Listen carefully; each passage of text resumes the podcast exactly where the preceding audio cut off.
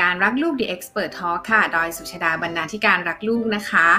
วันนี้รูปแบบรายการของเราเปลี่ยนไปนิดนึงค่ะ คุณพ่อคุณแม่ จากที่เราจะอยู่ในห้องส่งของรักลูกนะคะ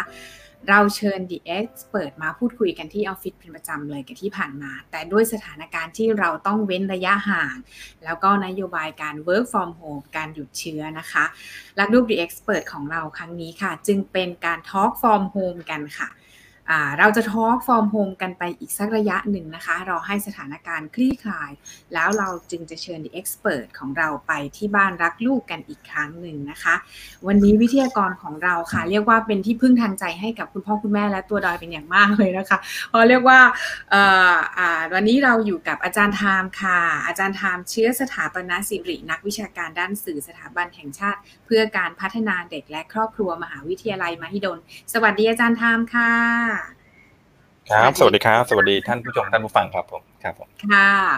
ที่ที่ต้องเกิดว่าเป็นที่พึ่งทางใจ เพราะว่าดอยมีเจ้าตัวเล็กวัยสี่ขวบเหมือนเหมือนกันค่ะถ้าน่าจะเท่ากับอาจารย์ทามที่มีลูกสาวสองคนเนาะวัยสี่ขวบกับสองขวบ คือเป็นวัยที่เรากำลังมีประสบการณ์ร่วมค่ะอาจารย์ บางบ้านเนี่ยแบบ ห่างจอกันแบบทำได้ดีมาตลอดเลยอะไม่ให้ลูกใช้จอไม่ให้ใช้อะไรเลย แต่มันมาตกม้าตายตอน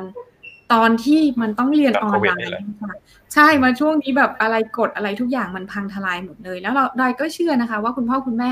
ที่ผ่านมาเราค่อนข้างมีความรู้ มั่นใจว่าคุณพ่อคุณแม่มีความรู้เรื่องสื่อ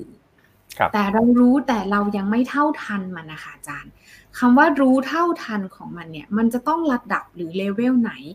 อบอกคุณพ่อคุณแม่ก่อนนะคะ เราจะอยู่กับอาจารย์ทามยาวๆไป 3 EP ค่ะ แต่ละ EP มันจะมีความรู้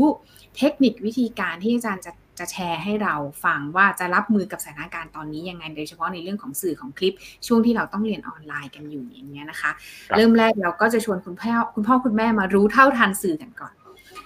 อยากให้อาจารย์นะคะอาจารย์ถามนิยามความหมายของคำว่าสื่อสักหน่อยค่ะ ว่าเอาเอามีนิ่งของคนที่เป็นพ่อแม่เนาะสื่อมันมันไปไกลได้ถึงขนาดไหนแล้วคะตอนนี้ค่ะอาจารย์ ถ้านิยามคำว่าสื่อเนี่ย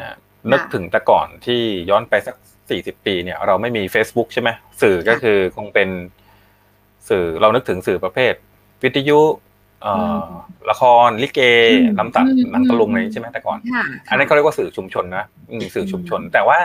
ถ้าเป็นเด็กปฐมวัยเนี่ย เราก็คงไม่ได้พาลูกเนี่ยไปดูละครไปดูโรงลิเก ไปดูโขนแต่แรกนะครับ เราก็คงให้อยู่กับ พ่อแก่ไม่เท่าปู่ย่าตายายใช่ไหมครับเพราะฉะนั้นเวลาเราบอกว่าอะไรเป็นสื่อหรือไม่เป็นสื่อเนี่ยสื่อก็คืออะไรก็ตามที่สื่อสารความหมายข้อความได้นะครับ เพราะฉะนั้นบุคคลก็เป็นสื่อ เพราะฉะนั้นถ้าเราโฟกัสไปที่ว่าเด็กปฐมวัยตั้งแต่ตั้งครรภ์บรรดาจนออกมาเป็นทารกต่อแตะแล้วก็เป็นเด็กวัยปีนป่ายนะครับ แล้วก็วัยพรีสคูลเข้าอนุบาลเนี่ยศูนย์ถึงหกขวบ หรือจริงๆก่อนเกิดเนี่ยตั้งแต่ ติดลบเก้าเดือนอะนะตั้งแต่ตั้งครรภ์ตั้งแต่ตั้งครรภ์เก้าเดือน อันนี้คือช่วงปฐมวัยเพราะฉะนั้นสื่อที่ดีที่สุดแล้วก็บอกว่าโอเค ถ้าเกิดว่าคุณแม่ฟังเพลงอะไรก็ตาม แล้วก็เปิดเพลง เปิดเพลงที่ทำให้บรรยากาศดี อันนี้ก็เป็นสื่อใช่ไหมเด็ก ๆ ก็ได้ยิน คุณแม่พูดผ่านสายรกใช่ไหมที่คิดว่าโอเคลูกเป็นไงลูกคลำใช่ไหมเราบอกว่าเออลูกยังไม่เออใช่ นั่นก็คือสื่อประเภทหนึ่งนะ คุณแม่อารมณ์ดี พูดคุยกับคุณพ่อคุณพ่อดูแลดีอารมณ์ดีกินอาหารดี มันก็เป็นสื่อเหมือนกัน เพราะฉะนั้นสื่อไม่จำเป็นจะต้องเป็นโทรศัพท์มือถือนะครับ สื่อไม่จำเป็นต้องนึกว่าเปิดทีวีหรือเปล่านะครับ หรือเปิดการ์ตูนหรือเปล่านะครับ สมุดภาพนิทาน น้ำตก บ่อทราย ชายหาด กิ่งไม้ ก้อนหินปีนป่ายใช่ไหมดอกไม้เสียงพึ่งแสงแดดทุกอย่างเป็นสื่อได้หมดนะครับ อย่างเช่น เวลาที่เราพาลูกออกไปสนาม สีเขียว เด็กก็จะรู้สึกผ่อนคลายใช่ไหมครับหรือเรานึกถึงผู้ป่วยที่โคม่าแล้วก็นอนติดเตียง แล้วก็รู้สึกว่าอยากจะกลับบ้าน ถ้าเขามองออกไปนอกเห็นนอกหน้าต่างเขาจะรู้สึกว่าเขารู้สึกผ่อนคลายลงเพราะฉะนั้นเสียงนกร้องใช่ไหมสายลม แสงแดดก็เป็นสื่อเพราะฉะนั้นลองคิดดูว่าสิ่งต่างๆ เหล่านี้เนี่ยสำหรับเด็กปฐมวัยมันมีค่าและความหมายมากขนาดไหนแต่ว่าแน่นอนเมื่อกี้ที่คุณดอยบอกโควิดทำให้อยู่กับบ้าน กักตัวไม่ออกไปไหน stay at home work from home social distancing เออ social distancing มนุษย์ ใช่ หรือล็อกดาวน์อย่างเนี้ยคุณดอยคิดดูใช่ไหมเพราะฉะนั้น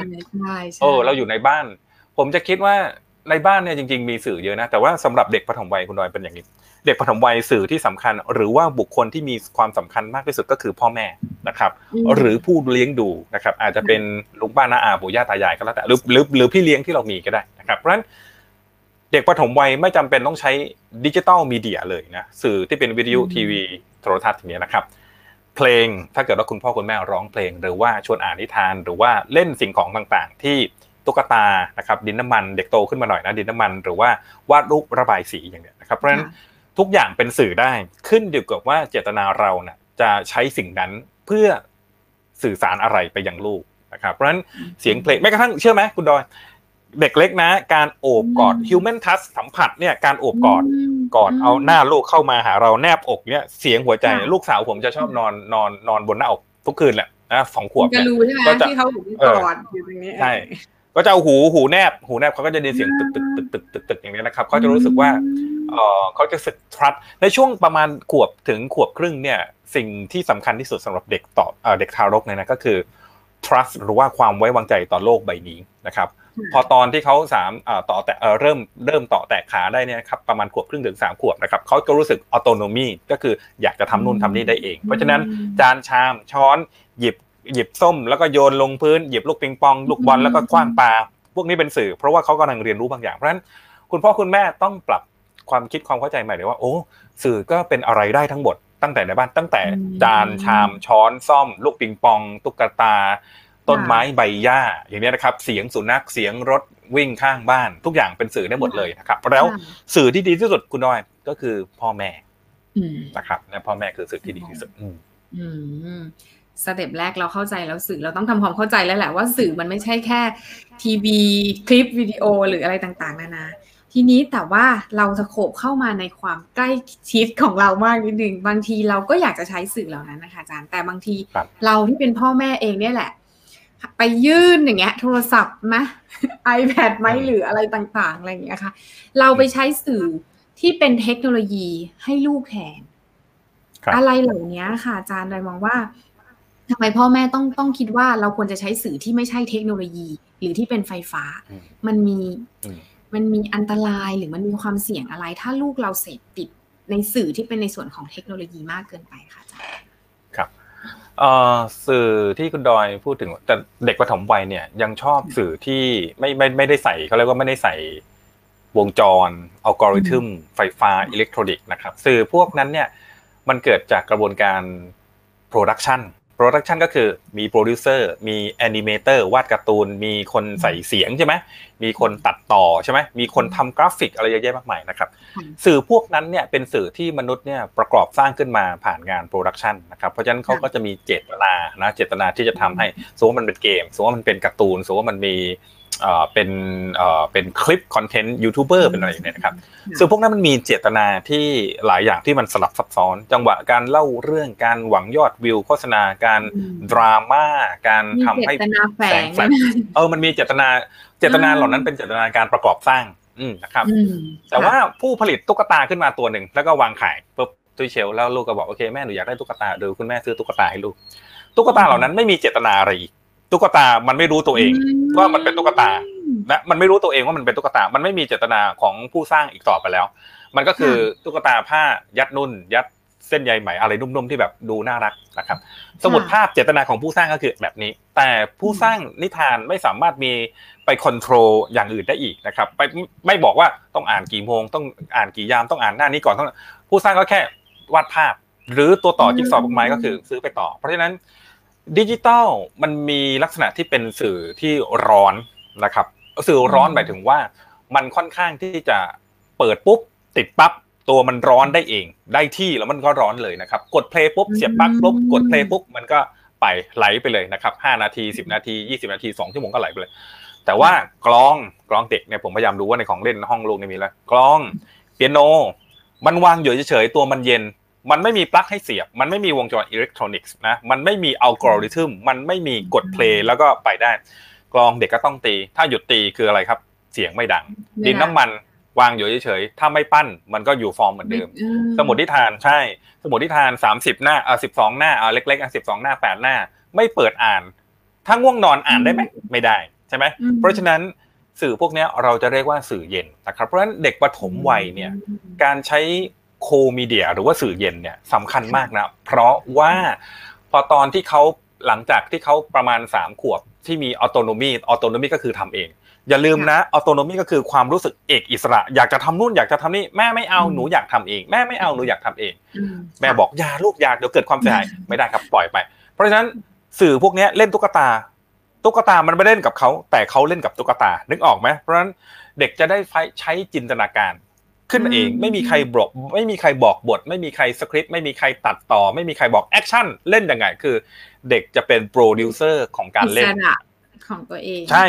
เด็กเป็นผู้รังสรรค์การเล่นนั้นด้วยตัวเขาเอง ซึ่งมันจะดีต่อการพัฒนาเซลล์สมองเครือข่ายเส้นใยประสาทเนี่ยนะครับ มันจะเชื่อมต่อเซลล์นี้กับเซลล์นี้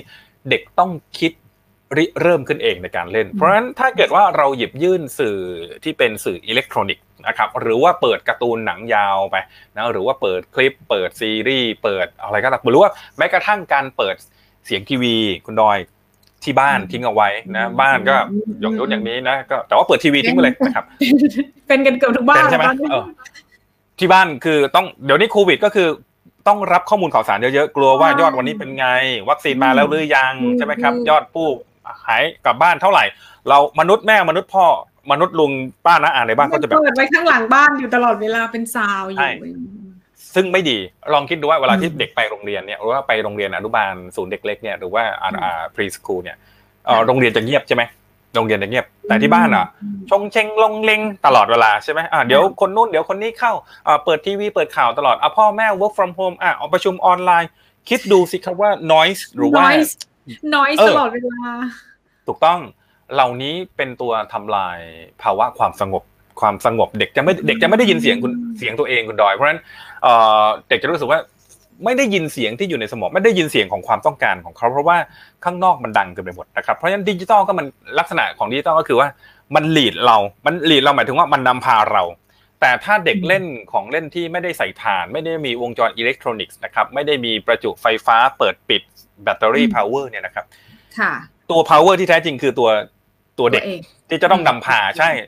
สมาธิเหล่านี้เขาเรียกว่าเป็น active active concentration นะก็คือว่าเด็กมีสมาธิเชิงรุก เพราะว่าเด็กจะต้องไม่ง่วงเหงาหาวนอนนึกออกไหมเด็กจะต้องนั่งแบบกระตือรือร้นบิ้วตัวเองตลอดเวลาถูกต้องเด็กจะต้อง move forward move forward ก็คือ ก็คือเขาเรียกว่าไม่นั่งพิงเก้าอี้อะคือถ้านั่งถ้านั่งดูทีวีก็จะนั่งพิงเก้าอี้นอนบนโซฟาเอื่อยเฉื่อยเรื่อยแฉะอ่าแล้วก็ sedentary ก็คือเริ่มมีพฤติกรรมนั่งเหนื่อยนิ่งนะครับ แต่ว่าถ้าเด็กใช้สื่อเย็น เช่น สนามเด็กเล่นเครื่องปีนป่ายขี่จักรยานตัวต่อเลโก้บล็อกไม้ดินน้ำมันบ่อทรายสระน้ำอะไรเล่นอย่างเนี้ย เด็กจะต้อง energy เด็กใช้สื่อเย็น แต่ตัวเด็กจะร้อนต้องเคลื่อนไหวนะต้องมี movement ซึ่งมันดีสำหรับเด็กเพราะว่าเขาจะได้ฝึกกำลังกายกล้ามเนื้อ autonomy ของเขาจะชัด เพราะว่า autonomy ก็คือมี will ความตั้งใจว่าจะทำแต่พอเปิดสื่อดิจิตอลมันวิวมันไม่มีอะเพราะว่ามันเข้าสู่การนั่งเหนื่อยนิ่งมันไม่มีเจตนาที่จะทำอะไร แต่ถ้าเดี๋ยวเดี๋ยวไปวาดรูปเดี๋ยวเดี๋ยวไปเล่นตัวต่อเดี๋ยวเดี๋ยวไปเล่นของเล่นไม้เดี๋ยวเดี๋ยวไปเล่นตีไซโลโฟนตึ้งตึ้งตึ้งตึ้งตึ้งเด็กจะมีวิวแล้ววิว W I E เนี่ยวิวเจตนาที่จะทำเนี่ย W I ดับเบิลแอลเนี่ยนะเออ W I ดับเบิลแอลมันจะแบบออกตลอดเวลานึกออกไหมเพราะฉะนั้นนั่นคือการตอบสนองตามลักษณะพัฒนาการนะครับ แล้วก็พอเข้าสู่ช่วงวัยสี่ห้าหกขวบเนี่ย ก็จะพัฒนาอีก stage ที่สามนะก็คือเขาเรียกว่าความคิดริเริ่ม นะเพราะฉะนั้นคุณดอยลองคิดดูว่าเรามีลูกสาวไว้ข้างเคียงกันนะลูกสาวผมก็เป็นช่วงโควิดเนี่ยนะครับเพื่อบอกว่าคุณพ่ออยู่บ้านแล้วมันไม่มีอะไรทำมันเบื่อได้มันเล่นกันหมดแล้วไม่รู้จะเล่นอะไรกันแล้วเนี่ยมันอยู่มาสามเดือนแล้วพ่อแม่ก็พยายามหาโน่นหานี่ทำกะละมังหม้อไหขวดน้ำเอามาเล่นหมดแล้วทุกอย่าง ของเล่นที่ซื้อมาก็ให้เล่น ของที่ไม่ได้เล่นก็ให้เล่นนะครับ หรือนอกบ้านก็ถ้าใครมีพื้นที่ก็พยายามที่จะให้พื้นที่ใช่ไหมเช่นทำเล่นเตะฟุตบอล อ่าอะไรนะขี่จักรยาน ขุดดิน ลูกสาวผมขุดดินเออขุดดิน ขุดดิน ขุดทรายนึกนึกนึกนึกเบื่อผมก็บอกว่าเขาก็ถามว่าสมัยเด็ก ๆ พ่อเล่นอะไร ผมก็บอกว่าพ่อก็เล่นแบบนี้แหละเห็นต้นไม้พ่อก็ปีนอยู่บนนั้น ต้นฝรั่งต้นชมพู่พ่อก็ปีนอยู่ต้นมะม่วงอยู่ทั้งวันอย่างนี้นะเพราะฉะนั้นเราลองคิดว่าธรรมชาติก็คือสื่อนะครับ ท่านใดที่บ้านมีพื้นที่ที่บ้านสามารถเข้าถึงพื้นที่อากาศได้นะครับ เหล่านี้คือสื่อทั้งหมดแล้วก็ ถ้าเราโฟกัสอยู่ที่เด็กปฐมวัยนะ คุณดอย เด็กปฐมวัยไม่จำเป็นเลยที่จะต้องใช้สื่อดิจิตอลครับ อืม ไม่จำเป็น ก็ยังยืนยันว่ายังไงก็ก็ไม่จำเป็นใช่ไหมคะอาจารย์ทีนี้ถ้าสมมุติว่าเราอยู่ในยุคที่อ่ามันต้องใช้อะค่ะอาจารย์มันก็ต้องมีบ้างหรือว่ามันก็เราก็จะอุดมคติกันเกินไปใช่ไหมว่าจะต้องใช้ใช่ไหม เราอะอยู่กับความรู้มีความรู้เทคโนโลยีบางทีก็บอกว่าประชุมแป๊บหนึ่งชั่วโมงชั่วโมงนานไปครึ่งครึ่งชั่วโมงลูกอะไรอย่างเงี้ยค่ะ มันจะมีพ่อแม่จะรับมือ หรือเท่าทันกับเขายังไงจะต่อรองเป็นรางวัลได้ไหม ทำกันบ้านเสร็จสมมุติว่าอ่ามันก็จะมีบางบ้านอย่างที่บางทีดอยก็แอบใช้ดอยก็จะบอกว่าเขาอะเรียนออนไลน์เป็นการเซเซฮายกันเฉยๆค่ะอาจารย์เก้าโมงถึงเก้าโมงครึ่งมาค่ะหนูมาให้เห็นราคาตาเพื่อนเสร็จแล้วเขาก็จะเริ่มละครึ่งชั่วโมงไม่ไหวแล้วบอกโอเคอีกนิดนึงลูกเดี๋ยวแม่ให้ดูการ์ตูน อย่างเงี้ยเราใช้เทคโนโลยีเป็นรางวัลเขาบางทีเรา เราไม่ถูกต้องใช่ไหมคะอาจารย์ช่วยให้ความรู้พวกเรานิดนึงค่ะค่ะเชิญผมว่าแปดในสิบของพ่อแม่ส่วนมากนะ เป็นเหมือน จอย จริง ๆ บางครั้งผมก็หลุดนะ บางครั้งผมก็หลุดนะครับเราต้องขนาดขนาดขนาดเราว่าเราแม่นเนี่ยบางครั้งเราก็เราก็หลุดแล้วก็เราก็อยากจะใช้สื่อเป็นรางวัลซึ่งจริง ๆ แล้ว ผลดีผลเสียมันมีนะผลดีมันค่ะค่ะคืออย่างนี้ครับ พอการดูการ์ตูนการเล่นเกมนะหรือว่าการได้ดูการ์ตูนหนังเรื่องยาว หรือว่าดูคลิปดูเพลงอะไรสั้น music video อะไรอย่างเงี้ยนะครับ พอเรายกมันไปเป็นสถานภาพของรางวัล reward นะครับเด็กก็จะรู้สึกว่า ระบายสีน่าเบื่อ นั่งเรียนออนไลน์น่าเบื่อออล้างจานหน้าเบื่อรดน้ำต้นไม้หน้าเบื่อ ถ้าทำสิ่งนี้สิ่งนี้พ่อบอกว่าเดี๋ยวทำนี้เสร็จเดี๋ยวจะได้ดูการ์ตูนนะทำนี้เสร็จเดี๋ยวจะดูการ์ตูนเด็กจะยกสองกิจกรรมเนี้ยให้คุณค่าไม่เท่ากันนะครับ ก็จะกดคุณค่าของงานบ้านกิจวัตรประจำวันระบายสีปั้นดินน้ำมันกินข้าวเนี่ยน่าเบื่อ แต่ว่าถ้าได้ดูการ์ตูนเนี่ยก็จะดีขึ้นนะครับ เพราะฉะนั้นเขาก็จะมองว่าสิ่งนี้มี value หรือว่ามีคุณค่ามากกว่า ดีกว่าไง เพราะเราบอกแล้วมันเป็นรางวัลด้วยเพราะว่าเพราะว่าเราตั้งเงื่อนไข before and after นะครับแต่ถ้าเราบอกว่าถ้าเราพูดใหม่ว่าโอเคการ์ตูนเนี่ยก็ดูได้ แต่ว่าวันหนึ่งก็จะดูก็ได้ได้การ์ตูนหลังจากที่ทำเรื่องอื่นเสร็จแล้ว และการ์ตูนก็ไม่ได้หมายถึงว่าเป็นกิจกรรมที่ดีกว่าอย่างอื่นอย่างเนี้ยนะครับอย่างเมื่อวานบางทีผมก็เปลี่ยนแปลงก็คือว่าวันนี้ถ้าเราทำนู่นทำนี่เสร็จกินข้าวเร็วนะ วันนี้พ่อจะอ่านการ์ตูนนิทานให้ฟัง ผมก็ต้องยกเปรียบเทียบว่า มีกิจกรรมอย่างอื่นที่อยู่ในสถานภาพที่เป็นรีวอร์ดเหมือนกัน เช่น วันนี้จะอ่านการ์ตูนอ่านนิทานให้เป็นพิเศษคนละสามเรื่อง เด็กๆก็จะดีใจไปหยิบนี่การ์ตูนมาถือสามเรื่องอย่างเงี้ยเออเขาก็ดีใจเนาะว่าถ้าได้อ่านนิทานกับพ่อกับแม่นี่มันเป็นอะไรที่ที่สุดแล้วจริงๆอะสำหรับลูกได้ก็เหมือนกันซึ่งก็เขาก็หยิบเรื่องที่เขาอยากอ่านอะใช่ไหมเขาก็จะไปหยิบเรื่องที่เขาอยากอ่านอย่างเงี้ยครับเพราะฉะนั้นกฎที่คุณพ่อคุณแม่ท่องไว้ก็คือว่า ดิจิตอลคอนเทนต์หรือว่าการ์ตูนหรือว่าอะไรเนี่ยจะต้องไม่ถูกยกสถาปนาเป็นรางวัลนะข้อแรกนะครับ มันจะต้องถูกปฏิบัติเสมือนเป็นเรื่องปกติเหมือนกิจกรรมอื่นๆนะครับจะต้องไม่ตั้งมาเป็นเงื่อนไขอะไรอย่างนี้นะครับ ข้อที่สองอันนี้ต้องจำไว้เลยว่าพัฒนาการของเด็กที่เรามุ่งเน้นที่จะพัฒนาก็คือว่า มันไม่มีคำว่าพัฒนาการเร็วไปนะครับพัฒนาการเร็วไปไม่ได้ว่าดี พัฒนาการช้าล่าช้ามีปัญหา แต่พัฒนาการที่ดีคือพัฒนาการสมวัย แล้วในช่วงเด็กปฐมวัยปปลาถอสันฐานมอม้าเนี่ยนะครับไม่ใช่ประถมศึกษานะประถมวัย สิ่งสำคัญก็คือเล่นและกิจวัตรประจำวัน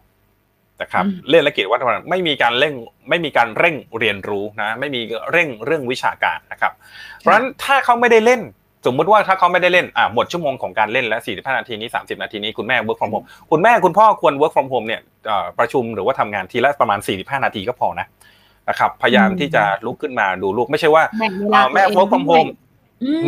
เก้าโมงคุณดอยเก้าโมงถึงเที่ยงสามชั่วโมงรวดไม่ได้นะครับ คุณแม่ work from home คุณพ่อแยกคนคนละห้องแล้วลูกอยู่ยังไงล่ะนะลูกต้องการเวลาและความสนใจจากเรานะครับ เพราะนั้นจัดสมดุลเวลาหน่อยบอกในที่ประชุมเราประชุมกันสั้นดีไหมคะ45 นาที เพราะว่าเราไม่ได้เป็นคนทำงานอย่างเดียวนะ เราเป็นมนุษย์พ่อมนุษย์แม่ใช่ไหมเรามีสองบทบาทเรามีสองบทบาทเดี๋ยวเราต้องไปสิบเอ็ดสิบเอ็ดโมงครึ่งที่ผมต้องลงไปเตรียมอาหารแล้วนะ อืม นะครับหรือว่าบางทีผลัดกันอย่างเงี้ยก็เหมือนกันเตรียมอาหารใช่รอบเที่ยงเนี่ยภรรยาผมก็ต้อง work from home ก็คือกล่อมนอน แล้วก็ต้องสลับบทบาทกันนะครับเพราะฉะนั้นผมใช่ผมคิดว่าที่ทำงานเนี่ยก็จะต้องมีเวลาเวลาอย่างนี้นโยบาย work from home เนี่ยมันต้องมานโยบายที่มีความเป็นมนุษย์ เช่น work from home with humanity นะก็คือความเป็นมนุษย์ เราก็ต้องคำนึงถึงว่า เพิ่ไม่คุณดอยลองคิดดูว่าบางคนอาจจะต้องดูแลพ่อแก่แม่เท่าเป็นผู้ป่วยติดเตียงใช่ไหมอ๋อพ่อแก่เราอยู่ในสังคมสูงวัยเราจะมานั่งทำงานเก้าโมงถึงเที่ยงเป็นไปไม่ได้สิบเอ็ดโมงครึ่งเราต้องไม่ได้ใช่สิบเอ็ดโมงครึ่งเราต้องเราต้องไปเตรียมหุงหาอาหารแล้วนะมื้อเที่ยงเด็กจะกินอะไรอาบน้ำตอนเที่ยง กล่อมเข้านอนเอเออย่างเงี้ยนะนอนตอนเที่ยงก็สำคัญใช่ไหมครับเพราะฉะนั้น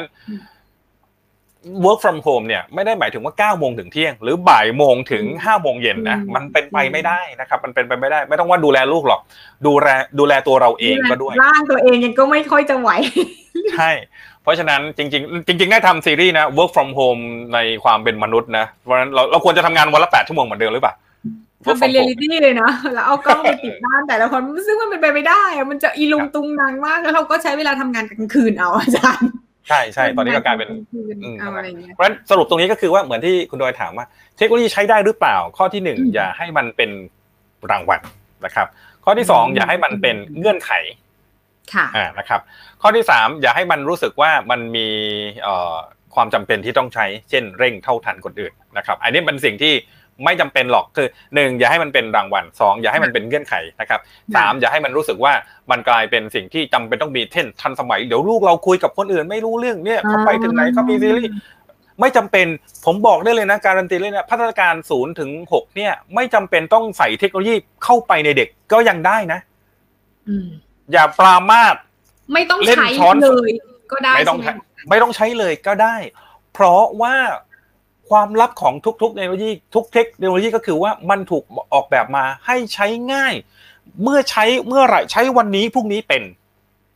เราจะไม่การ์ตูนเอาเนี่ยใช่ไหมคะอาจารย์เราจะไม่เอาใช่ไหมลูกยังไม่กด iPad ไม่เป็นยังไม่ไม่ต้องกังวลอ่าอ่าไอ้นี่ไม่ใช่สาระสำคัญนะไม่ใช่สาระสำคัญของการการที่ลูกจิ้ม iPad เป็นกดปุ่มคอมพิวเตอร์อ่าใช้นู่นไอทีเป็น ไม่ใช่สาระสำคัญ ไม่ใช่ skill ไม่ใช่ทั้ง hard skill ไม่ใช่ทั้ง soft skill เลย ในอืมเด็กปฐมวัย เด็กปฐมวัยไม่มี indicator ตัวบ่งชี้เหล่านี้เลยนะครับ จนกว่าโอเคเขาจะไปเรียนชั้นประถมศึกษาคอมพิวเตอร์เปิดเป็นนะ รู้จัก digital literacy นะอย่างนี้นะครับอืมแต่ถ้าเป็นโฟกัสกับเด็กปฐมวัยเนี่ย ทิ้งมันไปเลย เพิกเฉยไปเลย หนังสือสมุดภาพ ฝาผนังบ้านประตูห้องนอนเขียนรูปพวกเนี้ยกระดาษฉีกไปเลยอะนี่เอกสารรายงานประชุมแม่นะเอาไปเขียนทำไมใช่ไหมทุกอย่างต้องต้องเล่นได้ นะครับ อันนี้เป็นสิ่งที่สำคัญ อืม โอ้ จริง ๆ ความยาวของ EP เราอยู่ที่ประมาณ 20 นาทีค่ะอาจารย์ แต่ว่าเนื้อหามันเข้มข้นมากจริง ๆ อย่างที่บอกกับคุณพ่อคุณแม่ไว้แล้วนะคะ อาจารย์ทามยังอยู่กับเราอีก 2 EP ที่เป็นเรื่องข้อมูลความรู้ต่อไป อาจารย์ทามได้ทิ้งท้ายไว้แล้วค่ะว่า เทคโนโลยีหนึ่งไม่ต้องไปรีบ มันมีความลับใช่ไหมคะอาจารย์ อาจารย์บอกว่ามันมีความลับอาจารย์อาจารย์ทามเป็นสถาปนิก ด้วยใช่เออเป็นวิศวกรด้วยใช่ไหมคะครับครับ ตัวเทคโนโลยีอะไรเหล่านี้ค่ะอาจารย์ช่วยบอกพ่อแม่เลยเรายังไม่ต้องไปติดกับดักใช่ไหมคะเขามันใช้ง่ายอยู่แล้ว มันมีเขาเรียกอะไร มันมีอัลกอริทึมหรือมันมีเครื่องมืออะไรที่ทำให้เราใช้งานกับมันง่ายอยู่แล้ว ไม่ต้องรีบยื่นมือถือให้ลูกไม่ต้องเขารู้อยู่แล้วอะไรอย่างนี้ใช่ไหมคะอาจารย์ไม่ไม่ต้องไม่ต้องไปกังวลว่าเขาจะใช้ไม่เป็นในวันหนึ่งใช่ เทคโนโลยีนะครับถูกออกแบบมาเพื่อให้ยูเซอร์อย่างเราเราใช้ง่ายที่สุด ไม่มีเทคโนโลยีไหนหรอกที่ออกแบบมาแล้วมีคัมภีร์300 หน้า คุณต้องไปอ่าน 30 ชั่วโมงก่อนอืมถึงจะมาใช้ค่ะอุปกรณ์นี้ได้ ลองนึกค่ะถึงเราซื้อโทรศัพท์มือถือซื้อคอมพิวเตอร์มามีคู่มือมาคุณดอยเคยอ่านก่อนไหมศึกษาสามวันสามสัปดาห์ก่อนไหมอ่านมันจดสอบให้เรียบร้อยแล้วค่อยไปค่อยไปเปิดโทรศัพท์มือถือชาร์จซื้อโทรศัพท์มือถือมาต้องต้องไปชาร์จก่อนต้องไปอ่านก่อนไหมไม่ใช่ไหม เออไม่ใช่ไหมครับ เพราะฉะนั้นมันลักลักษณะของเทคโนโลยีมันออกแบบแบบเป็น user friendly ก็คือออกแบบให้อืมเป็นมิตรกับผู้ใช้นะครับเพราะฉะนั้นอืมเด็กๆน่ะจำเป็นที่จะต้องเขียนอัลกอริทึมในสมองตัวเองก่อน ก็คืออมหยิบนี่โดนนู่น ปีนป่าย ดึงตัวเองขึ้น แล้วก็ falling ลงมา แรงโน้มถ่วง แรงโยก แรงเหวี่ยง แรงหมุน แรงดึง แรงล้มพวกนี้ต้องรู้จักก่อน การค่ะการเล่นกับแรงเนี่ยนะครับทำไมความลับของสนามสนามสนามเขาเรียกอะไรความลับของสนามเด็กเล่นน่ะ คือการให้เด็กรู้จักแรงของตัวเอง เพราะเด็กปีนป่ายแล้วจะมีความรู้เขาจะเกิดความคิดเชื่อมั่นตรงที่ว่าเขามีออโตโนมีได้ในการปีนป่าย เพราะฉะนั้นสนามเด็กเล่นตอนนี้ไม่มีคุณพ่อคุณแม่ทำชั้นอะไรนะเขาเรียกว่าชั้นวางแขวนเสื้อผ้าน่ะ ตากผ้าราวตากผ้าต้องปีนได้อย่างเงี้ยโหนบาร์ง่าย ๆ ก็ได้อะไรอย่างนี้ถูใช่กไหมต้องคะาจารย์โหนบาร์โหนห่วงโหนประตูปีนตู้หนังสือแปลงในบ้านเป็นสนามเด็กเล่นนะครับเพราะฉะนั้นเพราะว่าไปสนามเด็กเล่นไม่ได้คุณดอยช่วงนี้ปิดหมดเลยใช่นะเพราะฉะนั้นใช่ไม่ไปไหนไม่ได้ เทคโนโลยีอะมันถูกออกแบบมาแล้วโดยมนุษย์ค่ะแต่สนามเด็กเล่นธรรมชาติมันยังไม่ได้ถูกออกแบบมา เด็กจะต้องออกแบบการเล่นเองนะครับ เพราะฉะนั้นนี่นี่คือความลับว่าทำไมเราต้องชะลอเทคโนโลยีไว้ก่อนนะครับชะลอชะลอนะคะ โอเคค่ะสำหรับ EP นี้นะคะดอยเชื่อว่าคุณพ่อคุณแม่รู้แล้วแหละว่าสื่อคืออะไร ทำความเข้าใจกับมันใหม่ ว่าสื่อมันไม่ใช่ตัวมือถือเทคโนโลยีหรือคลิปวิดีโออย่างเดียวตัวเราเสียงเพลงจานชามแก้วน้ำบันไดในบ้านของเราเป็นสื่อหมดเลย เพียงแต่เราต้องเลือกใช้สื่อของกับมันยังไงบ้าง แล้วเทคโนโลยีนักวิชาการผู้เชี่ยวชาญของเราบอกแล้วค่ะว่าไม่ต้องไปรีบมันแป๊บเดียวลูกใช้ได้แน่นอนปะถมมาวัยศูนย์ถึงหกปี ถึงเวลาให้เขาใช้เมื่อไหร่เขาเรียนรู้เร็วเขาเขาใช้ได้ดีอยู่แล้ว อันอีกอันนึงคือเทคโนโลยีไม่ควรเป็นรางวัล ไม่งั้นมันจะถูกแทนที่ทำอันนี้เสร็จมาทำอันนี้ต่อ มันจะถูกเป็นรางวัล แล้วมันก็จะถูกให้คุณค่าและความสำคัญกับมันมาก มันจะทำให้ให้เป็นการโดยมองว่าเป็นสิ่งที่คุณพ่อคุณแม่ก็จะให้คุณค่ากับมันมากด้วยนะคะ ถ้ามองเป็นรางวัลอะไรอย่างเงี้ยค่ะ ได้รู้สึกว่าเป็นเป็นเป็นเรื่องที่คุณพ่อคุณแม่เราก็ต้องระมัดระวังแหละ สื่อเทคโนโลยีมันมันมัน มีประโยชน์จริง ๆ เราเราไม่ได้ไม่ได้ปฏิเสธ แต่รู้จักและเลือกใช้ให้มันอย่างเป็นประโยชน์นะคะสำหรับ EP นี้ค่ะ แม้เราจะจบในเรื่องของสื่อและเทคโนโลยี เรารู้เท่าทันกับอาจารย์ทามไปแล้วนะคะ อีก 2 EP เราจะมาชวนคุยกับอาจารย์ทามกันต่อ เรายังอยู่กันแบบ talk from home แบบนี้นะคะอาจารย์ทามก็อยู่ที่บ้านเราก็อยู่ที่บ้านค่ะ แต่สำหรับ EP นี้เราก็ต้องขอขอบคุณอาจารย์ทามแล้วเดี๋ยวพบกันใน EP หน้านะคะ สวัสดีค่ะ ครับ สวัสดีครับสวัสดีค่ะ ติดตามรักลูกพอดแคสต์ได้ที่ Apple Podcast Spotify และ YouTube Channel รักลูกค่ะอย่าลืมกด subscribe กระดิ่ง เพื่อไม่ให้พลาดคอนเทนต์ดี ๆ จากเรา แล้วพบกันนะคะ